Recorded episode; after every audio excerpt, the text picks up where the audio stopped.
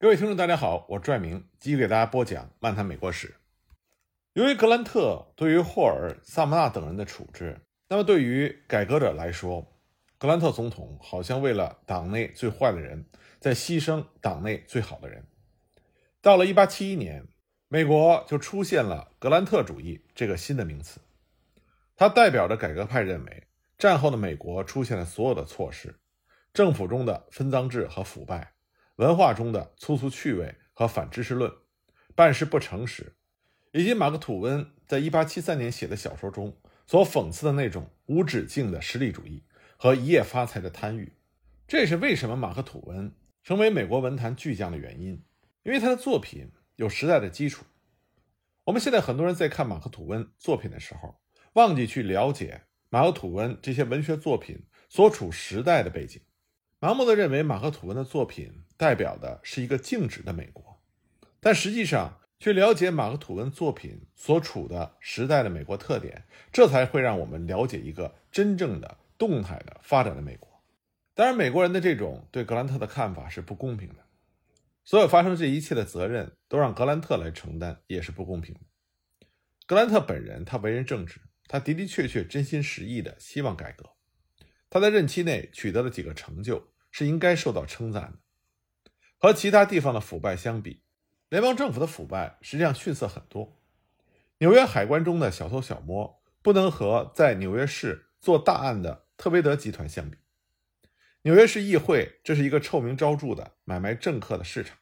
在宾夕法尼亚有一个笑话，那就是标准石油公司除了不能让宾夕法尼亚议会变得廉洁之外，他什么都能做得到。战后紧张局势的缓和和继1867年衰退之后经济爆炸性的增长，就增强了人们的投机狂热，这就使得全社会的各种道德标准出现了下降。这是一个社会发展的必然规律。与其说是格兰特造就了这样的局势，倒不如说格兰特运气不好，他正好赶上了这样的局势。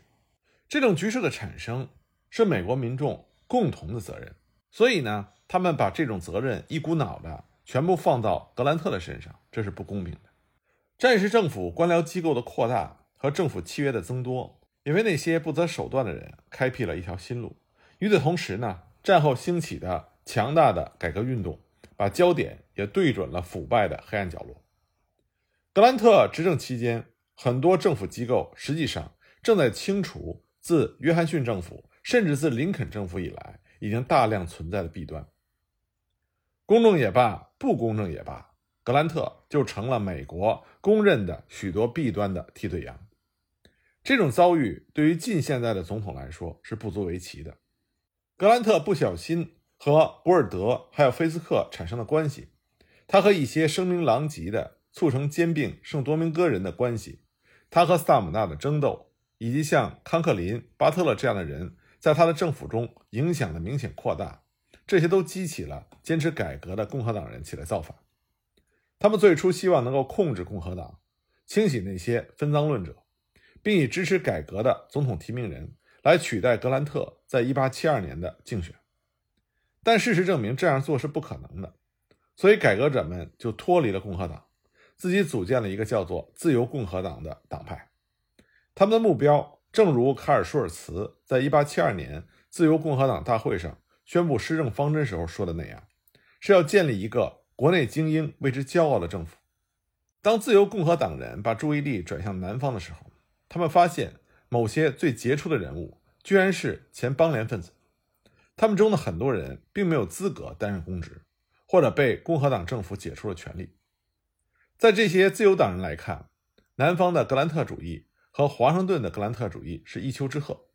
而黑人政府和刺刀统治。就成为了1872年总统大选中最重要的两个问题。在美国的政治史上，重建时期的南方共和党是独一无二的。它在这个地区并非是土生土长，大多数白人都认为，南方共和党它是令人讨厌的变革的一个外来工具。在北方，共和党是代表人口中最富有、受过最好教育、最有影响的人。在南方。共和党的大部分追随者却是穷人、文盲、无权无势的白人，还有就是黑人。所以，令人感到惊奇的不是南方共和党人在掌握权力几年之后就被赶下台，而他们居然能够掌握了权力。南方共和党的选民大约有百分之八十是黑人，尽管他们当中大部分人是没有土地的前奴隶，但他们的领导人却是主要来自于黑人社团中的富裕阶层。在被选入州政府或者联邦政府的黑人中，至少有五分之四受过教育，四分之一的人在内战之前就已经获得了自由。一些人出生在北方，并且在北方受过教育，大约五分之二的人从事着专门的职业，其中当牧师的人数最多，近三分之一的人是农场主，他们当中大多数人已经拥有了自己耕种的土地，四分之一多的人是工匠或者是小生意人。尽管黑人在地方政府中任职的情况，我们现在知道的比较少，但是和在州政府和联邦政府中任职的黑人相比，这里的专业人员和战前自由民的比例似乎较低，而农民、工匠和文盲的比例比较高。1868年到1876年间，在南方选出的14名黑人众议员和两名黑人参议员中，除了三人以外，都受过一些中等学校的教育，四人上过大学，几名在州政府中任职的黑人官员都曾经享受过受教育的特殊机会，像乔纳森·吉布斯。他战前就是达特茅斯学院和普林斯顿神学院的毕业生。1868年到1872年间，他还担任着佛罗里达州的州务卿。1872年到1874年，他是该州的教育总监。弗朗西斯·卡多索曾经在格拉斯哥大学以及爱丁堡和伦敦的神学院上学，他担任过南卡的州务卿达四年之久，还在该州担任过四年的财政部长。在对于重建时期的传统描述中，黑人领导人和黑人选民们会被描绘成无知无能的人，实际上并非如此。的确，五分之四的黑人选民和大约四分之一的黑人官员不能读写，但这个缺陷不是黑人本人的过错，也不能归咎于重建时期，这是由于旧的统治没有能够给予他们受教育的机会。其实，大部分黑人官员的能力。和他们所要担负的责任是相当的。大多数黑人选民也明白他们在做什么。文盲不能够阻止黑人去理解投票的意义，因为这对于他们的自由和平等来说是至关重要的。正像北方的爱尔兰移民懂得同样的道理一样，参加联邦派同盟的集会和投票本身就是在接受某种形式的教育。抹黑黑人能力的这种传闻，它所联系的是重建时期。关于南方州政府非洲化的这种传说，一位名叫詹姆斯·派克的北方记者，在1873年写了一部关于南卡的书，书名叫做《一败涂地的南卡罗来纳州》。这是一篇控告黑人统治的杰作。他在描写该州众议院的时候是这么写的：议长是黑人，秘书是黑人，看门人是黑人，小听差是黑人，税入调查委员会的主席是黑人。教室是黑人，坐在一些桌子后面的都是黑人，在刚果以外的其他地方很难看到这样的黑人，这是人口中的糟粕，穿上了其有智慧的前人们穿的衣服，并且对广大人口实行无知和腐败的统治，正是野蛮的使用世界上最粗暴无知的民主方式来压倒了文明。这本书反映了当时民主党宣传的主要精神，那就是黑人至上。是野蛮的非洲人在南方十个州行使不受控制的权利之本。这个主题一直是民主党宣传的主要内容，这种论调也堂而皇之地写进了重建时期的很多教科书，这就在公众的记忆中被打上了深刻的烙印。实际情况是，即使在重建的最盛时期，也就是19世纪70年代初期，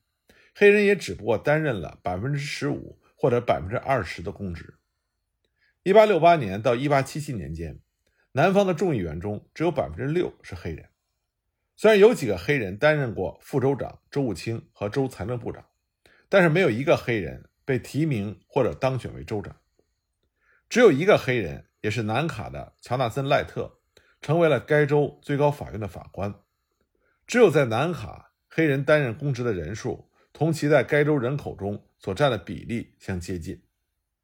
在州议会里，从1868年到1876年，众议员的百分之六十一和参议员的百分之四十二是黑人。那几年，在南卡由选举产生的州和联邦政府的全部职位中，黑人担任了其中百分之五十二的职位。在其他州的议会中，黑人从来就没有在参众两院中占过多数。这才是所谓黑人统治的真实情况。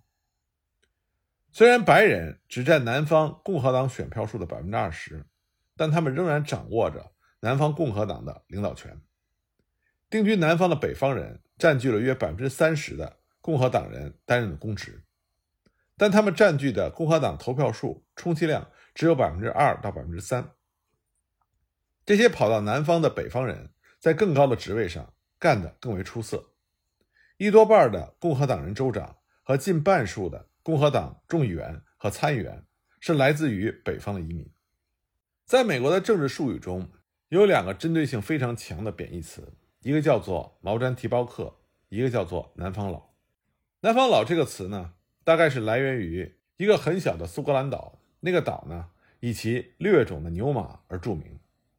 在南方的民主党人看来，用“南方佬”这个词。形容那些参加共和党的南方白人是最合适不过的，因为他们认为这些南方人就是卑劣无耻、想报复、无原则、自私、卑鄙等等贬义词语所代表的人。民主党人认为这些人是南方最卑劣的叛徒，他们比黑人更可恶。他们认为这些叛徒玷污了尊贵的白人血液，是原则和种族的叛徒。而“毛毡提包客”这个词呢？是从“粘制旅行包”一词演变而来的。旅行包里装着提包客携带着去南方的物品。南方人用这个词来形容那些来南方的北方人，说他们是一群四处游荡的冒险家，一群流浪天涯的钻营分子，说他们腐化、放荡、狡猾、无耻。在他们所经过的州里，这些人连最低等的社会地位都不配得到。当然。这些被称之为“南方佬”和“毛毡提包客”的人，他们并不是如此的不堪。一般的讲，南方共和党的领导人与另外一个政党以及其他地区的领导人相比，在诚实和能力方面不相上下。如果说有差别，那就是他们比一般的政治家更具备勇气和理想，特别是提包客，因为他们是在进步的但被人反对的改革的第一线上工作。大多数所谓的提包客是在内战以后留在南方的联邦军的军官，他们当中一些人在自由民管理局担任干事，一些人当了教师或者是自由民学校的学监，另外一些人呢，或是由于喜欢南方的气候，或是由于看到战后的南方边疆有很多的经商机会，所以决定在那里定居。在提包客众议员和参议员中，将近三分之二的人。从事的是专门职业，法官、律师、医生、工程师，或者是教书匠。参议员中有半数受过高等教育。实际上，不管是在北方还是在南方，提包客在美国政界中也许是受过最好教育的一批人了。他们当中有很多人带来的不是寒酸的旅行包，而是相当数量的资本，并且在南方进行投资。他们还对自身进行人力资本投资。努力用现代化的方式来改变南方的社会结构，恢复瘫痪了的经济，并使这里的政治活动民主化。他们的这种改革运动自然就引起了南方人的敌视。提包客们很快就明白，作为入侵军队的战士，他们刚开始来到这个地区的时候是不受欢迎的。很多所谓的南方佬和提包客们一样，也对新南方怀有着美好的憧憬。一位北卡的所谓的南方佬就说：“共和党是推动进步的党，推动教育的党，促进发展的党。北方佬和他们的思想正是我们这个国家所需要的。我们需要他们的资本来建设工厂、车间和铁路，我们需要他们的干劲儿和胆识去经营这些工厂，我们才能从中学会到底应该怎么干。”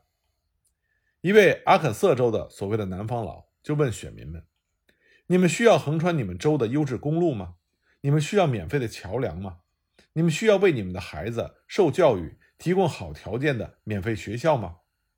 那么他下结论说：如果需要的话，你们就投共和党的票吧。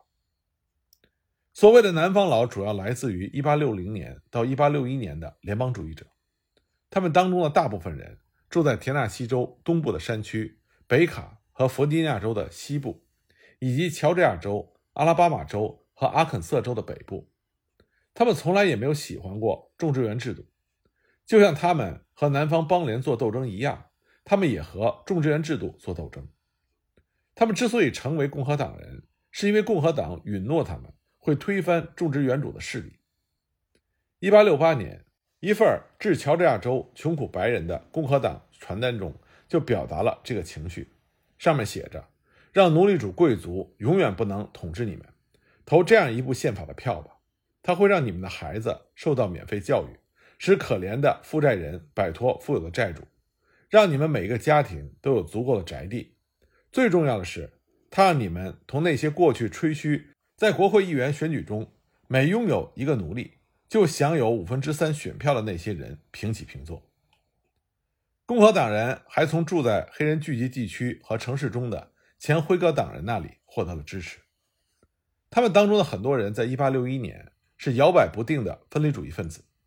在战后也不愿意加入民主党。这些前辉格党人在战前曾经努力地促进着南方工商业的发展，但是毫无成果。于是他们现在就转向了共和党，认为这是搞现代化的政党。在密西西比州，十个白人共和党控制的县中有八个为了开发木材业而将两条新建的铁路线连接起来。阿拉巴马州参加过辉格党的南方佬领导人期望共和党人通过调动私人和公共资本来促进工业的复兴和繁荣，用铁路把阿拉巴马州的北部和南部连起来。所以我们可以看到，1870年的南方的共和党是一个由白人、黑人、南方人和北方人住在山地的自耕农和住在平原的企业家、文盲和大学生组成的一个脆弱的联盟。这个由不同派别和阶层所组成的政党是一个非常松散的组织，尤其是所谓的南方佬更容易脱离共和党，因为他们经常遭到说他们背叛种族的攻击。对于一个南方白人来说，公开蔑视社会习俗，这需要有勇气和自信。1872年，一位密西西比州的共和党人就曾经悲叹说：“连我的亲戚都和我断绝了往来，原因是我在共和党的政府里任职。”那么，民主党人也抓住了共和党这个致命的要害，所以他们也尽力利用种族矛盾来分裂南方的共和党。关于这方面的情况呢，我下一集再继续给大家讲。